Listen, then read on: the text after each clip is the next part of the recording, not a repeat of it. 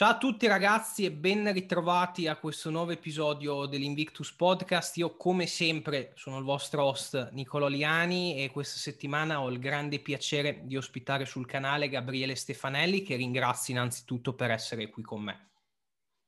Grazie a voi. Ottimo. Allora, in compagnia di Gabriele, la tematica che andremo a sviscerare quest'oggi all'interno di questo episodio è sicuramente un tema estremamente interessante e molto molto ricorrente soprattutto negli ultimi anni. Parleremo della relazione che intercorre fra fondamentalmente lo sviluppo di forza nel cronico e lo sviluppo di ipertrofia muscolare. Quindi qual è la, rela- la relazione vigente fra questi due componenti?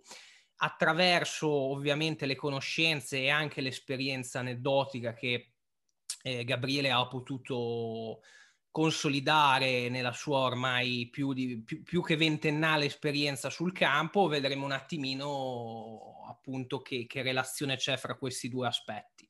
Quindi io prima di passare ai contenuti, Gabriele, ti lascio come da tradizione presentare ai nostri ospiti per chi appunto non, non ti conoscesse, quindi vai pure. Allora, ragazzi, io sono Gabriele Stefanelli, eh, sono il titolare di una palestra apollonica in provincia di Grosseto, l'Iron Club, da quasi dieci anni. Sono il vicepresidente di una squadra di powerlifting abbastanza nota, la Providibus Prato, e eh, ho anche un canale YouTube dal nome Iron Elite. Per quanto mi riguarda, mi occupo principalmente, anche tramite la mia attività di proprietario di palestra, di strength training e natural bodybuilding. Questi sono i miei due ambiti eh, prediletti. Ho un background che viene dal uh, bodybuilding, vecchia scuola direi perché ho cominciato a insegnare in palestra nel lontano 1997, per cui ne è passata un po' di acqua sotto i ponti e nel tempo ho cercato di farlo collimare con la mia passione per il powerlifting che è venuta dopo e da questo ne è venuta secondo me una sintesi abbastanza interessante di queste due discipline per cui magari oggi ne parliamo e con piacere vi presenterò la mia, la mia visione in merito. Molto bene. Ottimo, io direi che per inizializzare appunto la nostra conversazione mi focalizzerei innanzitutto sui fattori che appunto intercorrono fra lo sviluppo di forza, che ricordiamo che comunque è una capacità condizionale formata da differenti aspetti, che appunto poi ti lascerò, ti lascerò esporre ai nostri ascoltatori, e come lo sviluppo di forza può andare a condizionare anche lo sviluppo di ipertrofia muscolare nel cronico e viceversa. Quindi ti lascio, ti lascio la parola per appunto iniziare l'episodio. Allora, diciamo che il legame tra forza e ipertrofia, per quanto mi riguarda, e penso la cosa non riguardi solo me, è una delle questioni sicuramente più dibattute no? nell'ambito di quello che è il, il resist training eravamo piccoli ormai, da quante volte abbiamo sentito dire no? che la forza è proporzionale alla sezione trasversa del muscolo, quasi a rimarcare questo legame strettissimo tra forza ed ipertrofia.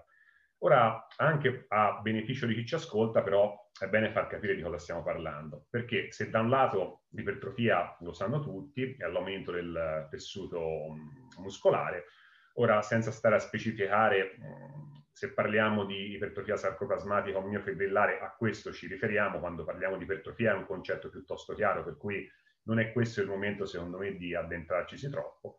Quando si parla di forza, l'argomento è un pelo più complesso, perché, come hai detto te, la forza è una capacità condizionale, insieme alla, um, insieme alla velocità e alla, e alla resistenza. Ora, eh, da questo punto, però, la forza è composta da tre aspetti principalmente, soprattutto quando noi parliamo di forza massimale, che è quella più connessa con il lavoro di tipo, di tipo ipertrofico. Ora esistono anche altri tipi di forza, come la forza esplosiva o come la forza resistente, però non sono molto connesse con l'ipertrofia perché il tipo di meccanismi che sono alla base dello sviluppo di queste tipologie di forza non sono connesse con quello che poi provoca ipertrofia muscolare. Per cui oggi ci riferiremo parlando principalmente di forza massimale. Ora, la forza massimale è eh, basata, come detto, su tre aspetti. Da un lato abbiamo l'ipertrofia, proprio a rimarcare quella connessione di cui parlavamo prima, E poi ci sono due aspetti molto importanti. Uno è la coordinazione intramuscolare e un altro è la coordinazione intermuscolare. Ora, per quanto riguarda la coordinazione intramuscolare, riguarda tutti quei fattori nervosi che avvengono all'interno del singolo muscolo. Per quanto riguarda la coordinazione intermuscolare, questa rappresenta, diciamo, l'insieme del, dell'organizzazione eh, di tutta la catena cinetica che sta alla base di un movimento, soprattutto un movimento che deve essere in un certo senso economico e, ed automatizzato.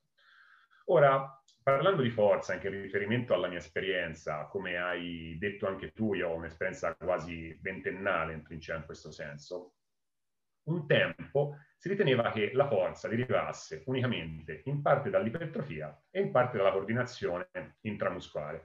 Questo perché? Perché prima che avvenisse un po' quella che è stata la rivoluzione del PL moderno, che in Italia abbiamo vissuto con forza, tutto quello che ci arrivava arrivava dagli Stati Uniti. E ehm, lo stesso powerlifting eh, statunitense era basato sul concetto che la forza fosse questione di muscolatura e che la tecnica esecutiva negli esercizi avesse sì un'importanza ma piuttosto relativa. Basta eh, citare un eh, Fred Hatfield grandissimo powerlifter, grandissimo tecnico, massimo rispetto, ma lui sosteneva che l'importante per un powerlifter fosse allenare la muscolatura, poi per quanto riguarda la tecnica delle tre alzate sarebbe bastato praticarle e tutto si sarebbe ottimizzato da solo.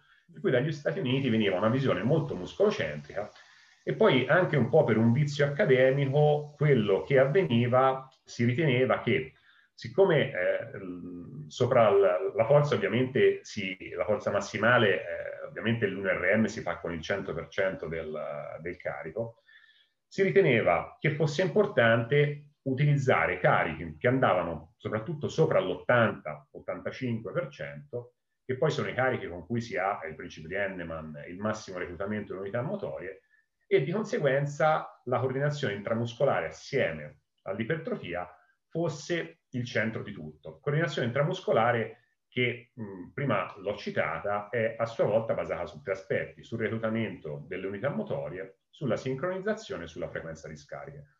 Ora, per quanto riguarda il reclutamento delle unità motorie, riguarda ovviamente quante di queste riusciamo a eh, reclutare, ovviamente più unità motorie reclutiamo, più fibre muscolari vengono attivate, questo teoricamente ci garantisce una maggior forza a livello del, del singolo muscolo. La sincronizzazione è la capacità di utilizzare in sincrono il numero maggiore di unità motorie. Secondo alcuni è connessa con la forza in certi momenti, secondo altri eh, no, ha più a che fare con, con la forza esplosiva e la frequenza di scarica, ovvero la quantità di impulsi nervosi che dal nostro cervello arrivano, a, arrivano al muscolo, ha una forte connessione con la forza esplosiva, con la potenza, un po' meno con, con, la, forza, con la, forza, massimale. Ora, eh, l'equivoco eh, di fondo che si è creato in questo senso, parlando di, di forza ipertrofia, è stato che inizialmente si riteneva che eh, per lavorare sulla forza bisognasse lavorare quasi esclusivamente sull'ipertrofia ed a carichi alti. Poi per fortuna cosa è accaduto? È accaduto che eh, qualcuno, anche in Italia, al nostro paese, io lo dico sempre, eh, se non fosse stato per certe intuizioni, non si farebbero i chili che si fanno ora sulle pedane powerlifting. Noi italiani non abbiamo una genetica così portata per gli sport di forza, proprio per fenotipo e conformazione fisica. Però qualcuno in, in, Italia è andato a vedere piuttosto che quello che si faceva oltreoceano, quello che si faceva oltre la cortina di ferro. E lì, prendendo spunto anche da tutta l'esperienza degli allenatori di weightlifting, eh, viene in mente Roman, quelli che poi erano passati al, al powerlifting come Sheiko, ci siamo resi conto che in quei paesi dove erano veramente forti, dove al, netto del doping che comunque era presente sia dall'una che dall'altra parte, dove avevano dominato per anni le pedane sia di weightlifting e poi successivamente anche di, di powerlifting, gran parte degli allenamenti era basato sull'uso di percentuali di carico piuttosto basse o comunque estremamente inferiori a quelle che si ritenevano utili per allenare la forza in precedenza, perché se noi andiamo a vedere i log di allenamento degli atleti di weightlifting degli anni 60 o 70, ci sono diversi testi che uno può andare a consultare, vediamo che gran parte del lavoro veniva svolto su percentuali di carico dal 55 al 75-80%. Ora uno potrebbe dire che ovviamente il weightlifting con uh, lo strappo e lo slancio è una disciplina molto tecnica, il powerlifting è più semplice, ma io ci tengo a precisare una cosa, ovvero che, come hai detto te Nicolò, è vero che la forza è una capacità condizionale, però non dobbiamo soffermarci solo su questo aspetto, perché questo, se no, come ho detto, si presta ad equivoci. Quando noi parliamo di forza, inerentemente un uh, esercizio di resistance training, come poi sono le tre alzate del, del powerlifting, lo squat, la panca e lo stacco, noi dobbiamo sempre parlare di abilità motorie sportive, ovvero gesti specifici che vengono automatizzati tramite la ripetizione del gesto stesso gesti che nel tempo devono diventare sempre più efficienti ed economici. E questo può avvenire unicamente attraverso un miglioramento della coordinazione intermuscolare che ho citato prima. Perché la coordinazione mus- intermuscolare è stato un po' il, um, l'anello perduto nel percorso che si è fatto nel, nel comprendere quello che era il legame tra la forza e l'ipertrofia non si è capito che la forza, essendo appunto in esercizi come squat, panca, stacco, è un'abilità, è un'abilità motoria, non può essere trattata come una, unicamente come una capacità condizionale. Perché io posso avere mh, la forza più grande del mondo, intesa come capacità condizionale, posso fare una tonnellata alla pressa, ma se non so fare uno squat correttamente non avrò alcun tipo di transfer, perché ovviamente c'è un discorso coordinativo e di complessità molto diverso. Per cui cosa facevano nell'Est Europa? Nell'Est Europa, invece di basarsi unicamente su logiche, diciamo così, di progressive overload, negli Stati Uniti il, il powerlifting, se uno va a vedere le programmazioni degli anni 70-80, spesso vede dei lavori magari in monofrequenza, ovvero con una frequenza del gesto abbastanza rarefatta, progressioni estremamente lineari di carico, mentre invece, oltre alla cortina di ferro, già si lavorava su una frequenza piuttosto spinta, percentuali di carico più basse, proprio perché è un concetto di eh, progressive overload, c'è un termine a me molto caro, c'era un, diciamo, un percorso di apprendimento progressivo, perché si era compreso che la tecnica, inerentemente alla forza, era la cosa più importante. Non che l'ipertrofia e la coordinazione intramuscolare non fossero importanti, hanno un ruolo, ma è comunque un ruolo di accompagnamento nel percorso di evoluzione tecnica di un atleta. E ora questo ci porta a una riflessione, perché in, nella chiosa iniziale, Nicolò, hai parlato anche appunto poi di ipertrofia. Cosa è avvenuto dopo la scoperta, diciamo, questa sorta di rivoluzione copernicana in cui si è capito che per diventare forti bisognava abbassare i carichi e lavorare sulla tecnica? Che siccome molti atleti hanno avuto sempre molto presente l'assonanza fra forza e ipertrofia, hanno pensato che il modo migliore per allenare l'ipertrofia fosse allenare la forza. E qui, secondo me, si è creato un po' un problema. Poi noi italiani siamo molto manichei, mh, tendiamo a vedere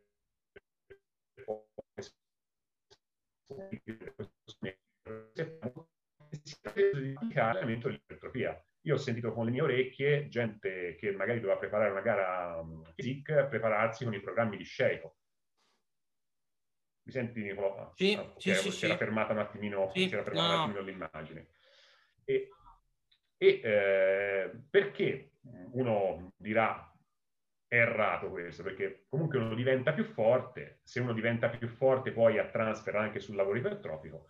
Questo è vero, però noi dobbiamo considerare una cosa, e quando mh, noi consideriamo il gesto tecnico alla base del, del lavoro ipertrofico, fermo restando che anche l'atleta alla ricerca dell'ipertrofia ha bisogno e necessità di un lavoro neurale sui, sui fondamentali, noi possiamo definirlo quasi come un'abilità motoria al contrario.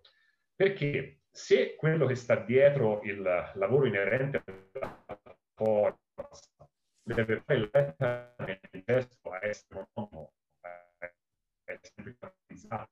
Passati eh, motricità volontaria a una motricità automatizzata, quando noi lavoriamo per attivare, reclutare ed esaurire le fibre muscolari, è un po' l'inverso. A me piace dire è un'abilità motoria al contrario, perché noi lavoriamo per far sì che il gesto non sia più semplice per il nostro sistema neuromuscolare, ma al contrario sia più complesso, più gravoso, più pesante, più impegnativo. Cerchiamo di fare in modo che il carico esterno, il manubrio, il bilanciere che noi teniamo in mano diventi paradossalmente più pesante. Certo. E questo ovviamente cozza con il percorso che invece fa l'atleta, fa l'atleta di forza. Certo. Cioè si tratta di due percorsi che ad un certo punto collimano. Poi per tutta una serie di ragioni eh, logiche, eh, pratiche, vanno a divergere. Dobbiamo poi considerare anche un'altra cosa, che eh, l'aumento dell'efficienza eh, tecnica in un, in un, esercizio, io ho un, um, ho un, grafico nella testa che per me è molto importante. Io metto sempre in, uh, in relazione quello che è l'apprendimento motorio, ovvero il percorso che sta dietro l'apprendimento di un'abilità motoria. In questo caso possiamo fare tranquillamente l'esempio dello squat, della panca, dello stacco e l'ipertrofia. E dico sempre che c'è una sorta di curva a campana. Mi spiego meglio. Inizialmente l'apprendimento motorio ha un ruolo estremamente positivo per l'ipertrofia, perché è ovvio che se io non so fare squat, imparo a farlo abbastanza bene. Questo comunque mi permette di diventare più forte questo ha un ruolo importante nel mio sviluppo ipertrofico. Ma se poi io vado a iperspecializzarmi in quel tipo di gesto, divento sempre più bravo, perché magari è mia necessità perché sono atleta di sport di forza, faccio powerlifting, a un certo punto, dal punto di vista del ritorno ipertrofico, ho una diminuzione, un calo, perché divento estremamente efficiente. E questa efficienza porta a una cosa che tutti sottovalutano. Noi tendiamo, sentiamo, prima abbiamo parlato no, di coordinazione intramuscolare, noi sentiamo sempre dire impara la tecnica, diventa bravo perché ti attivi meglio, se ti attivi meglio recluti di più, questo ti porterà a reclutare di più. Premesso che poi il reclutamento non ha tutto questo legame con l'ipertrofia perché l'ipertrofia è più legata semmai al, per certi versi all'esaurimento del, delle fibre muscolari. In realtà è l'esatto contrario. Più, diversi, più diventi bravo in un gesto, meno recluti unità motori. Ma questo perché? Perché c'è un principio di economicità neurale. Il nostro corpo non può funzionare eh, in maniera tale da aumentare il dispendio di energie nervose. Il nostro corpo cerca di limitarsi, cerca sempre di rimanere all'interno di quella che è la sua omostasi. Per cui mano a mano che noi diventiamo bravi in un gesto tecnico, e questo poi è positivo dal punto di vista del, dello sviluppo della forza, reclutiamo meno unità motorie a parità di carico, in modo da avere più unità motorie quando il carico aumenta durante un'alzata. E questo avviene anche tramite dei circuiti discendenti di tipo neurali, cioè noi andiamo a mandare i nostri potenziali d'azione, i nostri impulsi a determinate unità motorie in un determinato momento in modo che non ci sia spreco di energia nervosa. E questo è ottimale dal punto di vista del, del sollevamento del carico esterno, ma è un po' meno ottimale nel lungo periodo se viene portato all'estremo dal punto di vista del, dell'ipertrofia. Noi capiamo chiaramente che un atleta che cerca l'ipertrofia non ha grossi benefici da un reclutamento minore. Tant'è che nel lungo periodo c'è una ricerca molto interessante del 2019 di Balchab, ora non sono uno che ama fare il dottorino citando ricerche PubMed o, o altro, però questa è una ricerca molto, molto interessante e come tutte le ricerche interessanti spesso passa in sordina, dove ci si è resi conto che nel lungo periodo il miglioramento del, dell'atleta di forza non è dato come si pensava un tempo dall'aumento dell'ipertrofia oppure da un aumento della coordinazione intramuscolare, ma bensì dall'aumento della coordinazione intermuscolare, perché si sono resi conto, prendendo dei, i partecipanti di questo studio e facendoli allenare 4, 4 mesi o 12 mesi. Allora, quello che è avvenuto in quelli che si sono allenati 12 mesi, ora lo studio era basato su delle estensioni del, del, ginocchio, ma gli studi spesso vengono fatti su esercizi monoarticolari per uh, tutta una serie di, di, ragioni pratiche. Quello che si sono resi conto è che quelli che si sono allenati 12 mesi ovviamente avevano un livello di eh, ipertrofia maggiore, avevano però sia una attivazione degli agonisti, ovvero parliamo del, del muscolo quadricipite che era eh, paragonabile, e la forza che era aumentata in quelli che si erano allenati 12 mesi in una maniera che non poteva essere correlata unicamente all'aumento di ipertrofia, era stata basata su una diminuzione dell'attivazione dell'antagonista, cioè quello che era avvenuto è che c'era stata una progressiva disattivazione del muscolo antagonista. E questo è quello che avviene quando migliora la coordinazione intermuscolare, ovvero l'agonista può eh, utilizzare meno energie per fare il suo lavoro perché l'antagonista viene inibito. Questo è in sintesi quello che avviene quando migliora la coordinazione intermuscolare. Anche il famoso grafico, chi ha studiato un po' di metodologia e teoria dell'allenamento lo conoscerà sicuramente, in cui si vede che ehm, gli adattamenti del, che, inerenti all'aumento di forza inizialmente sono a carico del sistema nervoso e poi invece vanno sulle spalle dell'ipertrofia, in realtà deriva da uno studio fatto nel breve periodo, un periodo troppo breve in cui gli adattamenti nervosi non erano assolutamente ancora, ancora stabili e, eh, e, e, non, eh, e, gli adattamenti ipertrofici invece erano, erano, solamente una conseguenza, una conseguenza di questi.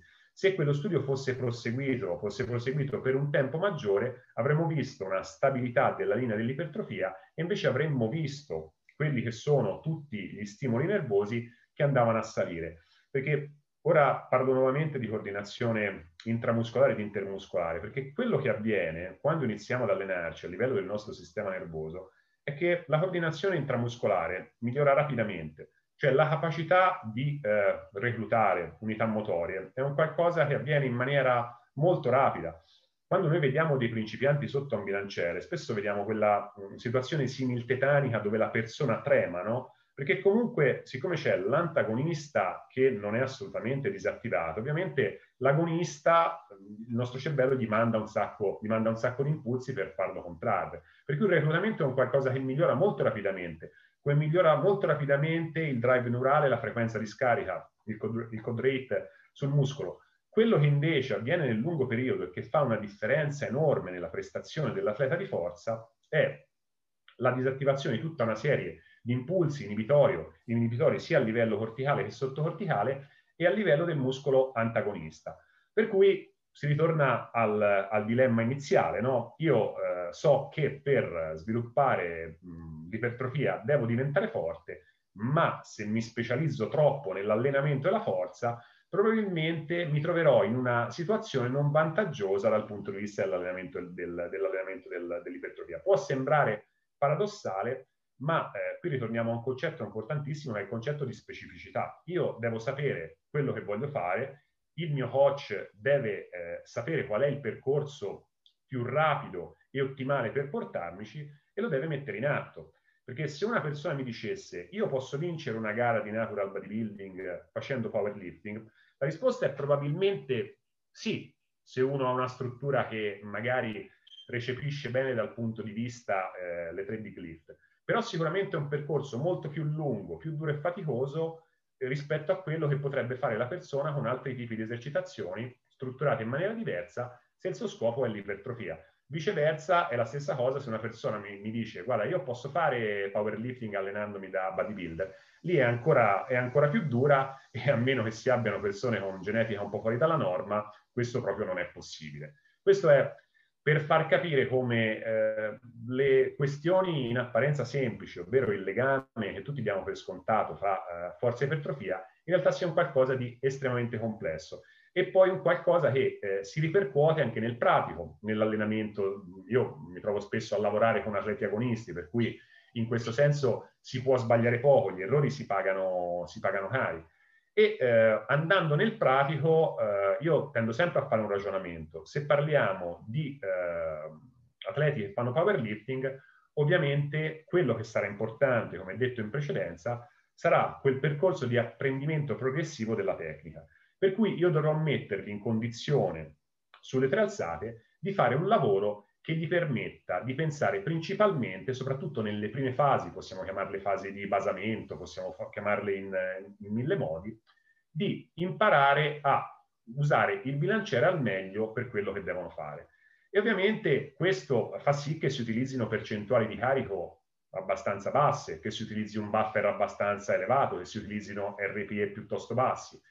E questo dal punto di vista dell'ipertrofia fa mancare qualcosa. Noi oggi sappiamo, lo sappiamo tutti, eh, che per lavorare sull'ipertrofia abbiamo bisogno eh, almeno di andare su quelle cinque ripetizioni finali vicino al cedimento. Non c'è bisogno del cedimento perché altrimenti il danno muscolare sarebbe eccessivo, ma comunque dobbiamo andarci vicini.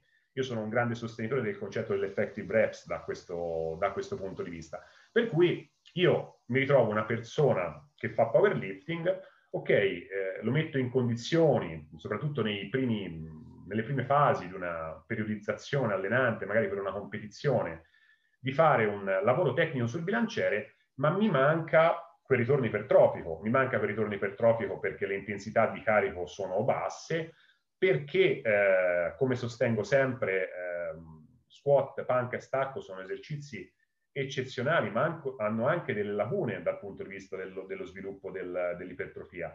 Manca un fattore di stabilità, gli angoli di lavoro sono sempre, son sempre gli stessi, e allora a quel punto entrano in gioco con forza i complementari. Questo perché? Perché anche la fatica, parlavamo prima, è molto specifica. Io posso essere eh, affaticato al, allo squat, ma posso essere fresco alla leg press, perché sono due cose diverse, sebbene i muscoli siano gli stessi. Certo. E allora magari in questa fase un lavoro con i complementari ben strutturato che mi vada a colmare quel bisogno di ipertrofia, perché abbiamo parlato comunque che l'ipertrofia ha un ruolo nel, nello sviluppo della forza. Ricordiamoci che comunque è un qualcosa di scontato, ma la forza è connessa alla sezione trasversa di un muscolo, che muscoli più grandi hanno una leva migliore sul, sull'articolazione. C'è tutta una serie di fattori che fanno sì che l'ipertrofia sia importante per l'atleta di forza. Non solo, L'ipertrofia per l'atleta di forza è anche importante di ritorno dal punto di vista dell'apprendimento motorio, perché il tessuto muscolare è un tessuto vivo, fortemente innervato.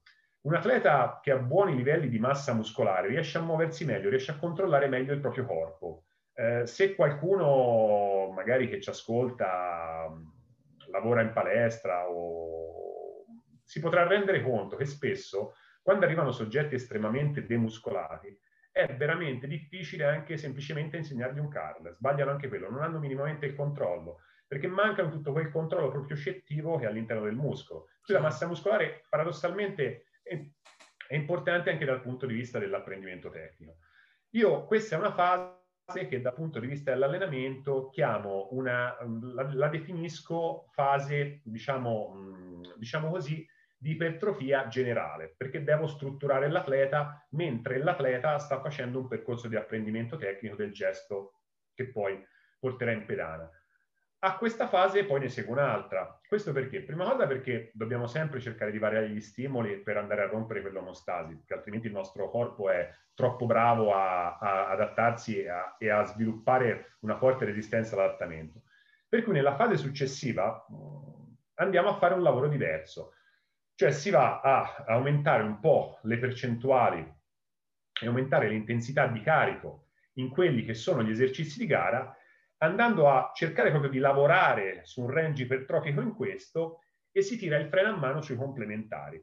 Per cui andiamo a fare un lavoro di ipertrofia specifica, perché noi sappiamo che è vero che non possiamo eh, cambiare la forma di un muscolo, non vorrei essere equivocato in questo senso, però un concetto di ipertrofia regionale esiste per cui io, eh, l'ipertrofia che io otterrò magari con la pressa o con la leg extension non è l'ipertrofia che mi serve al 100% per fare squat. Per cui magari andare a fare una progressione che mi porta nel lungo periodo a fare un 5x5 all'85% di squat mi darà uno stimolo ipertrofico specifico ottimale. Per cui tiro un attimo il freno a mano sui complementari, mi concentro su questa cosa e poi nella fase finale, quella che mi porta alla gara, dove possiamo chiamarla fase di intensificazione, a cui potrò aggiungere un taper eh, un altro, sempre seguendo questo andamento ondulato, cosa avviene? Avviene che i carichi saliranno e eh, salendo i carichi, perché andiamo appunto a lavorare anche su quella coordinazione intramuscolare di cui ragionavamo prima, i carichi alti sopra l'85%, quando parliamo di forza, al contrario di quello che si riteneva un tempo, si usano veramente poco. Ma perché si usano poco?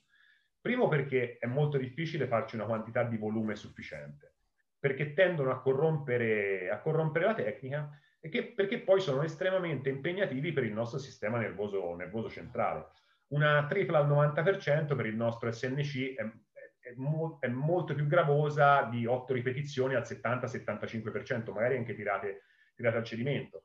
si crea un tipo di fatica centrale a livello dei, dei, dei nostri motoneuroni, a livello delle cellule gliali, a, a, a livello delle guaine mieliniche dei nervi, per cui il nostro drive neurale tende a risentirne, si crea affaticamento a livello delle surrenali, cioè si crea tutta quella, quel tipo di fatica, magari neanche troppo connessa con il danno muscolare, che per l'atleta di forza è estremamente gravosa. Per cui sono carichi che possono essere eh, tenuti con solitamente massimo due microcicli abbastanza intensi, uno di scarico, ma mai più di due settimane con, continuative. E questo ovviamente mi crea, un altro, mi crea un altro problema, perché io rischio un po' di perdere gli adattamenti precedenti, rischio di perdere magari un po' l'ipertrofia che ho fatto in precedenza, rischio di perdere magari un po' quello che è stato il, anche, il lavoro, anche il lavoro tecnico, anche il lavoro tecnico sull'alzata. Per cui qui è molto importante affrontare due aspetti. Il primo è cercare di mantenere i livelli ipertrofici e questo lo possiamo fare andando a riutilizzare dei complementari oppure delle varianti, stando piuttosto comunque lontani dal, dal cedimento, ma cercando comunque di portare a casa diverse ripetizioni nel, nel range ipertrofico, evitando tutte quelle tecniche che creano un danno muscolare eccessivo. Questo lo do per scontato per, per una atleta di forza, perché il danno muscolare, a parte che a mio avviso ha un ruolo mh, nemmeno troppo eccessivo per l'ipertrofia. Sì, beh, è stato anche visto questo, certo, certo. Esatto, è, sta- è, stato, è, stato, anche visto, esatto. E poi soprattutto nell'atleta di forza crea uno stato di fatica che impedisce la corretta esecuzione del gesto tecnico. È stato visto proprio come la eh, fatica è quella che incide eh, in maniera maggiore nell'esecuzione di un gesto tecnico. Per cui si fa un lavoro con i complementari non eccessivo per mantenere un, um, un buon livello ipertrofico. E poi per quanto riguarda, questo ci tengo molto, eh, perché poi magari serve, queste cose servono, a, servono davvero a chi allena, per quanto riguarda l'utilizzo di carichi nella zona dell'85, 90, massimo 95%, lì bisogna ragionare in un senso, ovvero bisogna abbandonare il concetto di progressive overload. Cioè noi il concetto di progressive overload possiamo utilizzarlo a percentuali più basse, assieme a quel percorso di apprendimento tecnico di cui parlavamo prima. In questo caso, quando lavoriamo a carichi più alti, è un addestramento al carico, cioè non si cerca una settimana di usare il 90 e quella dopo il 95 sperando in questo modo di diventare più forti. Noi siamo già diventati più forti nella fase di accumulo. Ora stiamo cercando semplicemente di migliorare la nostra coordinazione a carichi alti per cui ci deve essere anche una ripetizione del carico finché questo non è tecnicamente pulito, finché l'atleta non riesce a gestirlo. In questa fase diventa molto efficiente comunque mantenere un buon buffer per l'atleta con ehm, degli schemi magari che possono essere anche dei, dei simil ladder o delle onde che magari gravino non in maniera eccessiva sull'atleta come può essere il classico si vedeva una volta 6x3 al 90% quando, quando si rafforza che se lo farà un atleta si riprende due mesi dopo probabilmente dal, dal trauma e di conseguenza non, non c'è l'esigenza di, di, progredire il carico, ma c'è semplicemente l'esigenza di addestrare l'atleta a quelle percentuali di carico che sono estremamente simili a quello che, sempre per il principio di specificità, l'atleta farà in pedana, per poi farlo prestazionare al meglio. Ecco, questa è a grandi linee la modalità con cui io gestisco il lavoro degli atleti di forza, con tutte poi le variabili e varianti che, che ci sono dentro. Perché ritengo che eh, l'errore che eh, si è fatto a un certo punto in Italia a fronte di un'idea ottima, che era quella che la tecnica fosse fondamentale, che su questa non si doveva transigere e che era alla base dello sviluppo della forza, è che si è un po' eh, sopravvalutata la capacità dei tre big di essere dei, diciamo, di essere dei mass builder e sia al contempo un po' sottovalutata l'importanza del lavoro ipertrofico nella strutturazione della, del, dell'atleta. Per cui io tendo ad avere un approccio che va ad unire questi, questi due mondi, perché ho visto che soprattutto nel lungo periodo dà dei grandi ritorni sull'atleta.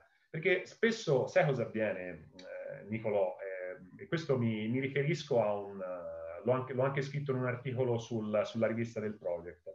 Spesso si sente dire i complementari non servono, non servono a nulla, perché ovviamente quando questi vengono inseriti nessuno vede un miglioramento nello squat perché fa la leg extension e magari aumenta la leg extension nell'immediato. Nessuno vede un miglioramento nella panca piana perché inserisce magari delle croci a cavi e migliora. Nel breve questo non avviene, anzi spesso nel breve, quando si fa un lavoro di muscolazione, la tecnica tende a deteriorarsi perché cambia il nostro schema corporeo. Parlavamo prima di propriocezione. Quando noi aumentiamo la massa muscolare, cambiano i nostri angoli articolari, cambia la percezione del nostro corpo, per cui tutte le afferenze che vengono dall'esterno vanno a variare e di conseguenza l'atleta si sente un po' spasato. Io tante volte ho sentito dire, eh, ma l'ipertrofia porta ad essere rigidi sotto carico.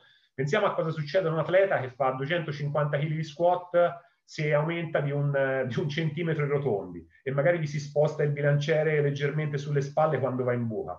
Quel centimetro di spostamento del bilanciere dal suo centro di massa gli cambia il mondo. Ah, sto peggiorando, basta, basta, basta fare complementari, basta fare ipertrofia, devo, devo fare devo fare solamente squat. E questo è un grave errore. È un grave errore perché vuol dire guardare solamente nell'immediato, cosa che mh, capisco, quando si lavora nell'agonismo si cerca sempre di avere risultati più rapidi nel, nel breve tempo possibile. Ma, ma non solo nell'agonismo. Non solo nell'agonismo, no, no, la mentalità ricorrente è più o meno quella un po' in generale. Ma è un grave errore, Nicolò, perché ci si dimentica di un concetto fondamentale. In questo senso qui gli americani ci sono arrivati prima di noi. Noi come sempre dobbiamo essere, come ho detto prima, manichei, per cui abbiamo deciso che se su certe cose sbagliavano gli americani sono dei coglioni a prescindere, non dobbiamo ascoltarli, perdonami la parolaccia, ed è il concetto di integrazione. Che significa? Significa che se nel breve, come ho detto io, aumentare la forza o la leg extension non mi darà nulla nello squat, anzi forse mi renderà anche un pelino più impacciato, se io avrò la possibilità di lavorare tecnicamente in maniera corretta sullo squat, farò sì che i nuovi cavalli che ho messo nel mio quadricipite poi riuscirò a utilizzarli certo. e nel lungo periodo questo mi farà avere un grosso miglioramento. Io ho avuto un atleta, non faccio, non faccio nomi perché sennò poi ovviamente se la prende, che era già a un ottimo livello, un atleta che faceva sui 150 kg di panca, un meno 83, per cui parliamo già di un ottimo livello. Ecco, questo atleta, quando gli ho fatto un test per la forza dei pettorali, perché mi ero accorto, a volte venire dal bodybuilding serve anche perché si ha un occhio su certe cose che magari altri non, non hanno, mi ero accorto di un forte sottosviluppo dei pettorali.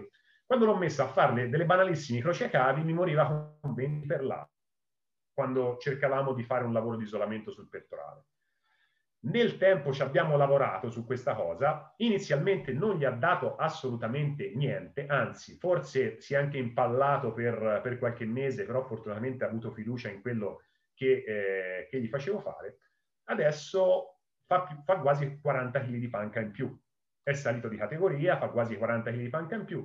E questo sicuramente è dovuto in gran parte, come dicevamo prima, a un miglioramento della tecnica di esercizio è derivata dall'allenamento e quant'altro, ma un ruolo sicuramente lo ha l'aver eh, strutturato meglio il proprio pettorale, che è comunque un prime mover della panca, che all'interno della complessità del movimento, che è di un movimento multiarticolare come quello della panca piana, fa al meglio il suo dovere. Questo spesso viene sottovalutato perché noi pensiamo sempre di, riuscire, di riuscire a colmare i gap strutturali o funzionali di un atleta con eh, un approccio, diciamo, eh, complessivo, eh, con un approccio basato unicamente sull'insegnamento della tecnica dell'alzata, che come ho detto è fondamentale.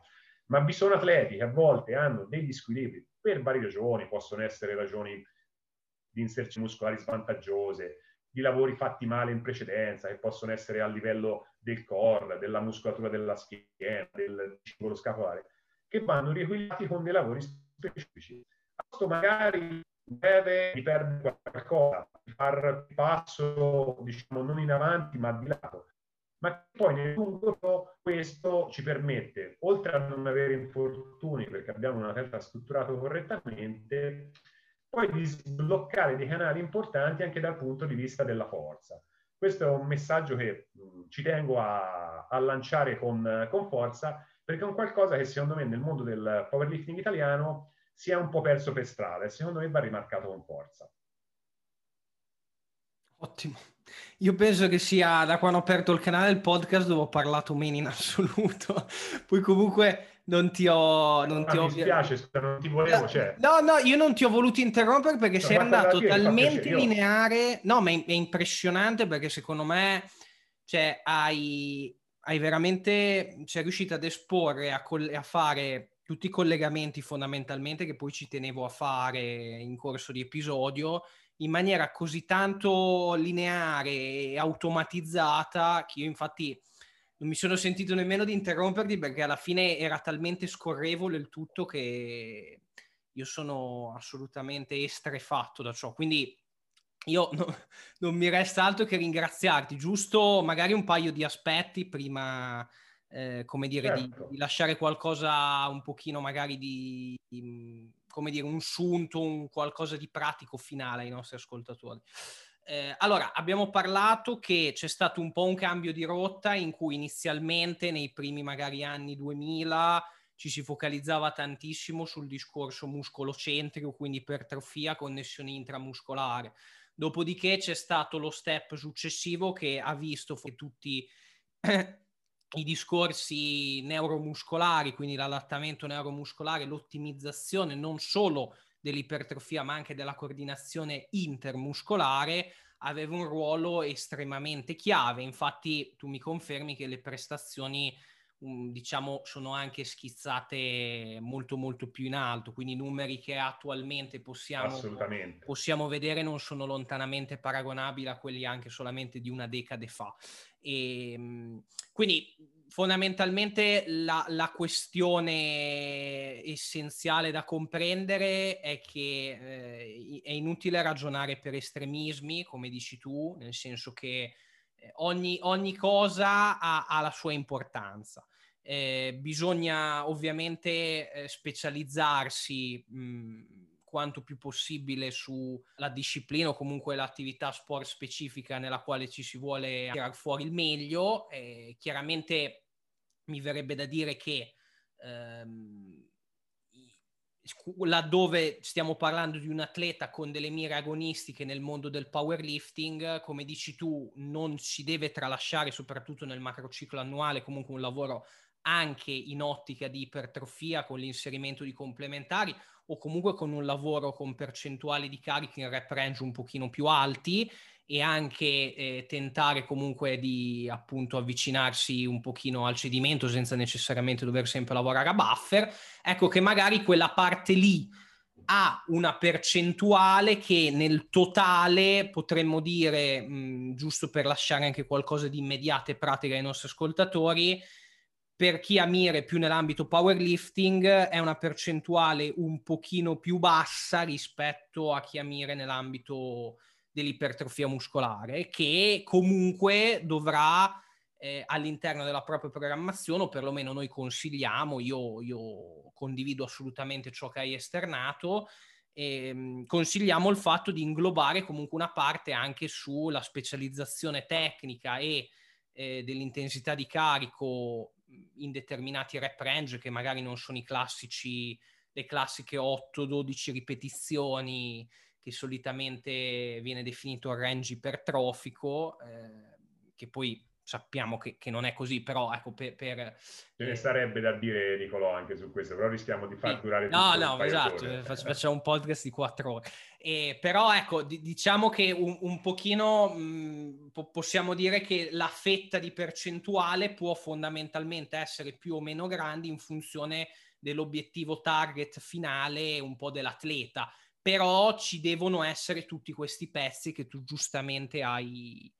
hai, hai detto e, e, e, vediamo che diciamo inserendoli in, una, in uno schema di programmazione ovviamente ben ponderato è quello che ti porta al risultato migliore. Ecco, quindi fondamentalmente questo è quanto. Poi ecco, un'altra cosa interessante che è un po' un quesito che ti volevo porre, ma in realtà è, mh, come dire, è anche una constatazione. Cioè noi abbiamo detto che alla fine eh, il fatto di diventare più forti anche sull'1RM eh, non per forza implica un aumento diretto dell'ipertrofia muscolare. C'è anche da dire che un muscolo la cui sezione trasversa è più grande, quindi ha più potenzialità di generare un output, una, un force output maggiore, è sicuramente un muscolo che alla lunga ha la capacità comunque di sollevare resistenze maggiori. Potremmo dire che quindi se un atleta nel corso comunque eh, non dico della sua carriera, però diciamo arrivati a un certo punto in cui ha già consolidato un certo tipo di performance, riesce a movimentare determinate resistenze. Ecco, se queste resistenze nel tempo comunque non hanno un minimo di upgrade, è probabile che forse anche a livello di ipertrofia muscolare non si sta portando a casa chissà. No, certo, io non vorrei che passasse il messaggio, in questo caso eh, mi fa piacere farlo, parliamo di bodybuilding, che eh, l'atleta alla ricerca dell'ipertrofia non debba fare dei lavori neurali. Deve farli e come? Sì. Perché deve diventare, eh, il bodybuilder deve diventare forte. Questo, nessuno si allena per diventare deboli per cui ci sono dei momenti in cui per, proprio per sbloccare dei colli di bottiglia nel, nel percorso di un atleta è necessario fare determinati lavori. Però quando li si fanno, vanno fatti con delle modalità, a mio avviso, un po' diverse da come li farebbe un, li farebbe un powerlifter. E eh, mi riferisco al fatto che magari ci si può permettere di eh, tenere sempre all'interno di un lavoro neurale delle intensità un pelo più alte, cioè si può leggermente ridurre il, il buffer, e poi eh, tenere sempre un uh, allenamento che complessivamente massimizzi poi, oltre a questo stimolo neurale, quegli aspetti di tensione meccanica che sono fondamentali per, per l'ipertrofia. Cioè fare un lavoro unicamente neurale, a mio avviso, per un bodybuilder ha poco senso. Ci deve essere sempre associato un aspetto meccanico, però che durante l'anno ci debbano essere delle fasi dove si fa un lavoro di questo tipo, a mio avviso è fondamentale perché come hai detto, come hai detto tu, altrimenti nel natural, perché qui eh, di natural stiamo parlando, dopo un po' si stalla per forza di cose. Ora, mh, te hai detto un'altra cosa molto interessante, ha parlato del famoso range ipertrofico 8-12 che si trova sempre nei, nei libri di testo, ma che ultimamente è stato assolutamente smentito. Parlavamo prima di effective reps e ah. da, quest- da, questo punto di vista non è tanto il, um, il, numero, il, numero, di ripetizioni, ma è la quantità di unità motorie che noi reclutiamo e il numero di eh, ripetizioni che noi facciamo con appunto un carico abbastanza elevato in cui il carico eh, esterno che noi mobilizziamo si muove lentamente. È quello che fa la differenza dal punto di vista, dal punto di vista ipertrofio, proprio per il numero di ponti actomiosinici che si vanno a, a creare e per la tensione che si viene a creare sulla singola fibra muscolare.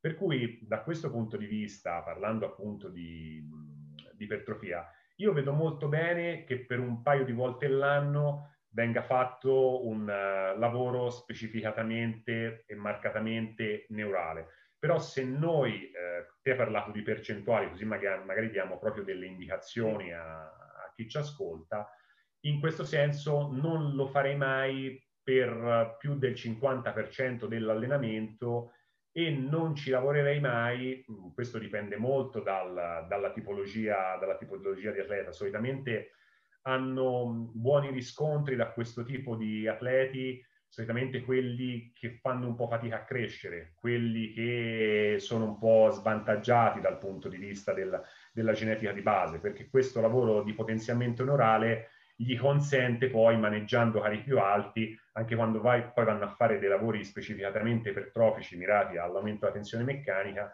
di migliorare. Per cui non andrei oltre anche in questi un pochino più, in questi soggetti un pochino più sfortunati, del 40%, 50% del lavoro anno, sinceramente, perché poi lì, esattamente come vale il contrario per quanto riguarda il, il powerlifting, lo scopo è un altro rispetto all'aumento, del, rispetto all'aumento della, della, della, for, della, forza massimale. Però sicuramente, come hai detto te, hanno, questo tipo di lavori hanno un ruolo importante e ritengo che anche una persona che fa eh, bodybuilding io sono assolutamente un fautore della rottura di ogni tipo di steccato fra bodybuilding e powerlifting. Se c'è una cosa che odio sono le discussioni dove uno accusa l'altro.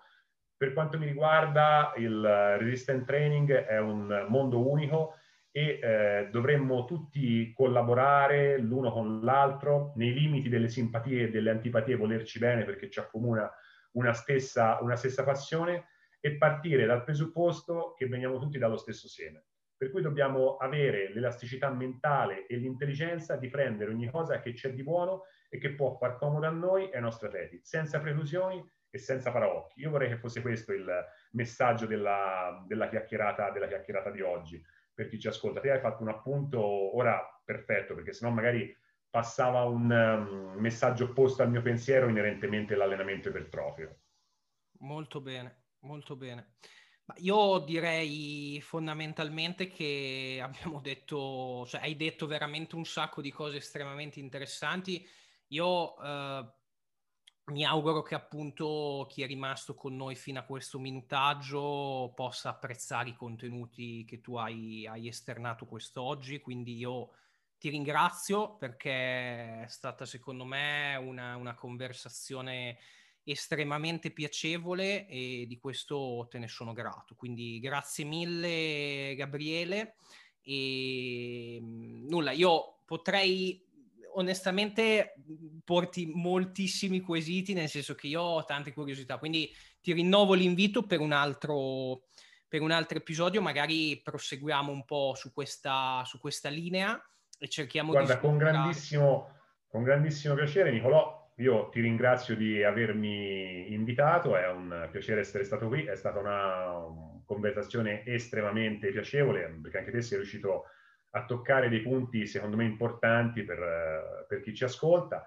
Spero, come hai detto, che i nostri ascoltatori che riusciranno a sopravvivere a questo minutaggio ne possano trarre del, degli spunti interessanti e quando vuoi io sono qua. Al netto delle problematiche di connessione ci sono senza, senza problemi, ok? Va bene, e, e, luce a parte, perché io ormai non ti vedo più se...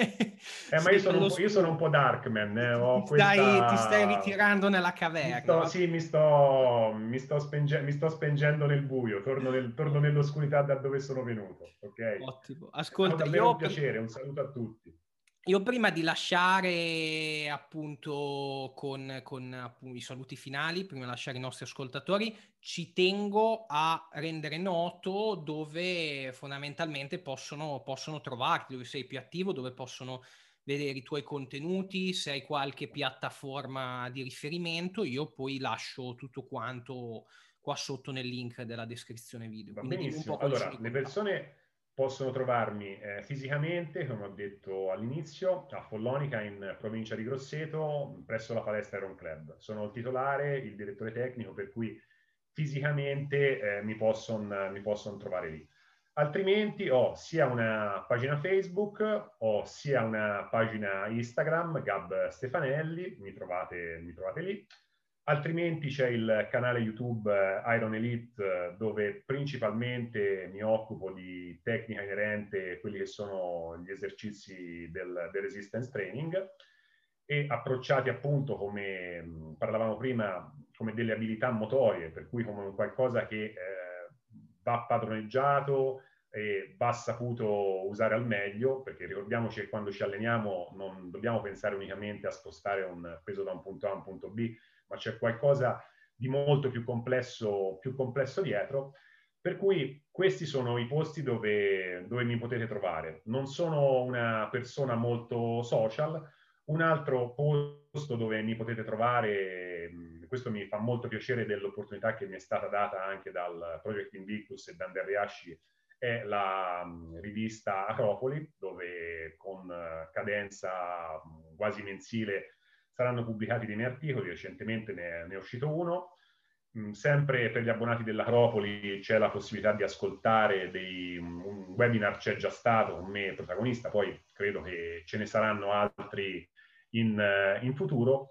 Per cui questi sono i luoghi dove potete, mm, dove potete trovarmi. E purtroppo, essendo, come ha detto Nicolò all'inizio della vecchia guardia, non sono molto social, però per chi vuole sulle mh, mm, piattaforme dove sono mi trova sempre e ci trova mh, mm, diverse cose anche dei miei atleti, così magari uno può vedere un attimino quello che faccio proprio dal, dal punto di vista pratico, perché come direbbe qualcuno a parlare sono bravi tutti, però poi bisogna vedere anche i risultati per, per dare valore e valenza a quello che, a quello che si dice.